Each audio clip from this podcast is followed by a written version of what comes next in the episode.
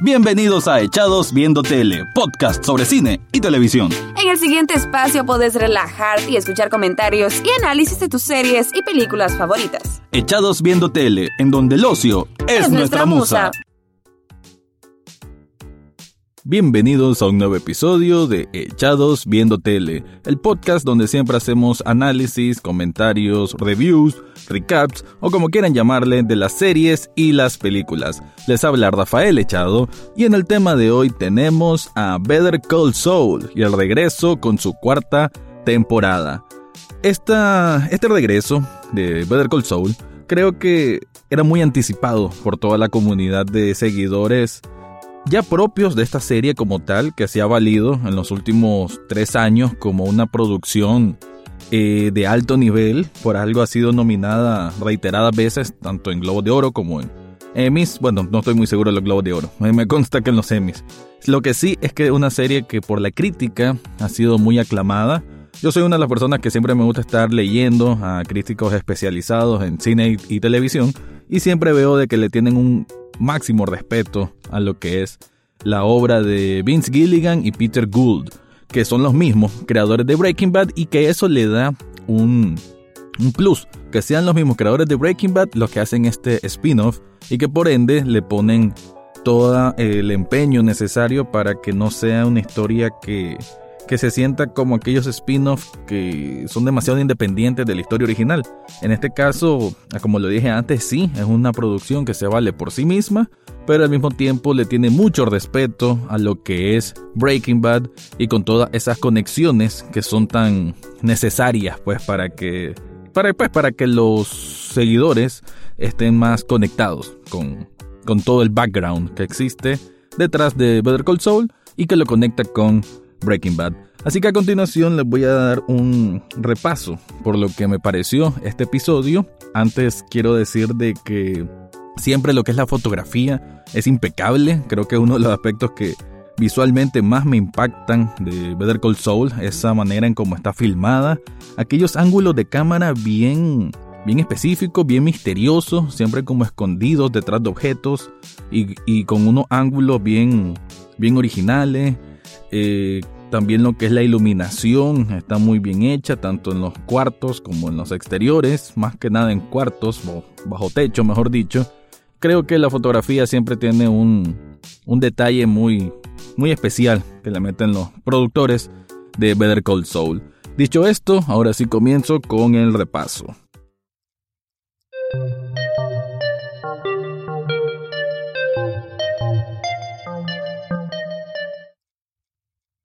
Better Call Saul regresó con el episodio Smoke, Humo, ese que salía de la casa de Chuck, el hermano de Jimmy cuya vida la dedicó al derecho y a mantener su récord de comportamiento impoluto. Definir a Chuck es muy complicado.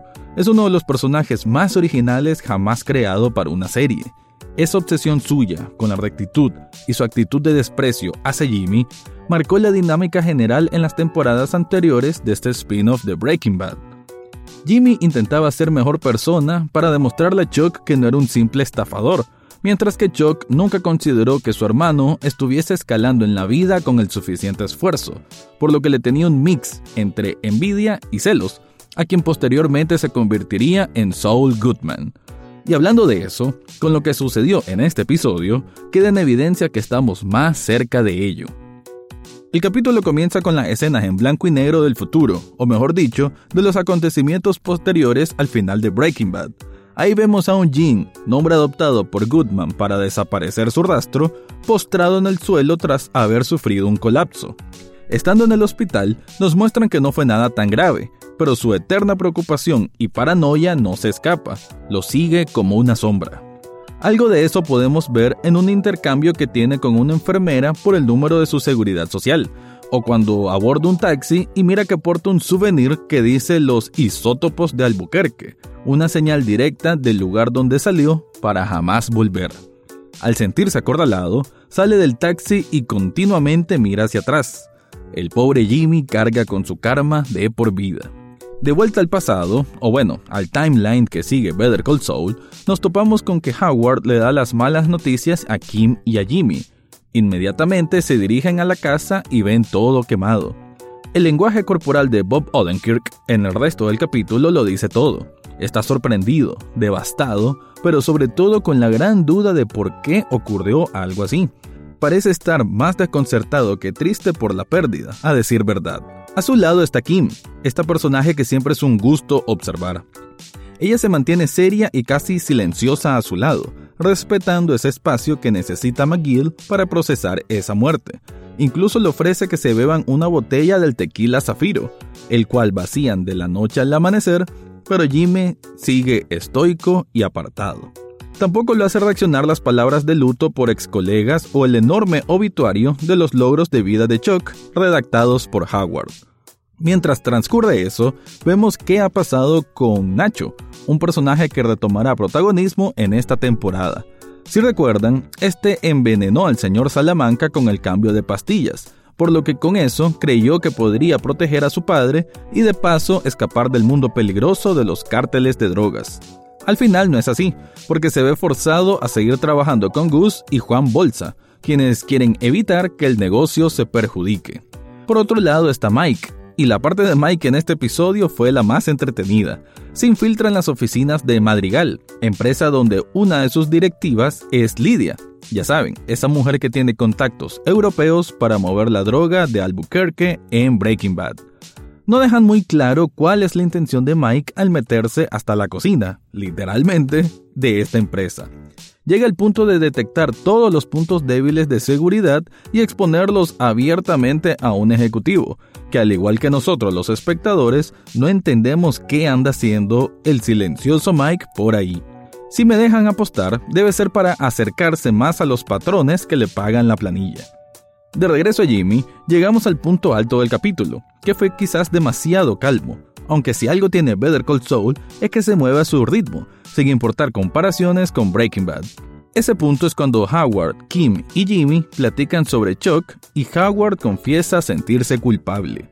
Él está seguro que Chuck cometió el incendio de forma adrede, y esto por la decepción tras haber sido expulsado de la propia firma que fundó, acción realizada por Howard cuando vio que el mayor de los McGill estaba perdiendo aún más su sentido común. Jimmy escucha con atención, sobre todo cuando Howard continúa y dice que a la vez se juntó que el seguro de Chuck fue anulado. Eso, si ustedes recuerdan, fue algo que hizo Jimmy para perjudicar a su hermano. De esa forma es que Jimmy, en un movimiento muy sorprendente, se levanta rápidamente del asiento. Pero antes le dice a Howard que ahora tendrá que lidiar con eso, adjudicándole así la culpa de la muerte de Chuck, aunque en el fondo sepa que pudo haber sido él por lo que hizo con el seguro. Al levantarse, Jimmy prepara un café y lo hace silbando, despreocupado y seguramente liberado de lo que le oprimía. Ese es el Saúl Goodman que está dentro de él, uno capaz de desprenderse fácilmente de cualquier apego emocional, ese que seguiremos viendo cómo se cultiva en esta temporada hasta nacer de una vez. Eso es entonces el review que les quería dar, el recap de lo sucedido en este episodio Smoke. Eh, muy sentimental, muy emocional, más que algo tan... Eh, o sea, me refiero muy emocional y sentimental, pero de una manera muy intrínseca, muy lo que está sufriendo Jimmy por dentro, que ya lo dije, no es tanto sufrimiento, sino más como una duda del por qué ocurrió eso, pero como que todo está muy contenido. En el caso de Nacho, pues eh, un breve vistazo al, a lo que se va a enfrentar. No mencioné por ahí de que le descubren aparentemente que él sí tuvo que ver algo en eso que le pasó al señor Salamanca. Y bueno, vamos a ver esos apuros dentro de Nacho y dentro de lo que es el mundo del cártel de las drogas. Y lo de Mike, que fue, como le dije, la parte más entretenida por ser la más movida y por tener ese, ese tipo de humor sutil y un poco negro que, que sí recordamos de Breaking Bad, que sí hemos visto en Better Call Saul y que es una, una firma de la casa, pues de los showrunners que son encargados de ambas series y que bueno, pues ver esto, estos momentos así, son muy originales, son muy interesantes, con solo decir de que Mike hace un intercambio en cuanto a afirmar de que, a ver, si no me equivoco, a Lee, que le ganaría a Bruce Lee. Una conversación de oficina ahí de esas también que introducen de forma sutil y que son diálogos muy, muy ingeniosos. Así que ese es el regreso de Better Call Saul, una serie que, como siempre, se va a seguir destacando por sí misma, que cada vez va agarrando más adeptos, más gente que la mira. Definitivamente es una recomendación que hacemos aquí en Echados Viendo Tele. Así que con eso nos despedimos y este fue el review del primer episodio de la cuarta temporada de Better Call Saul.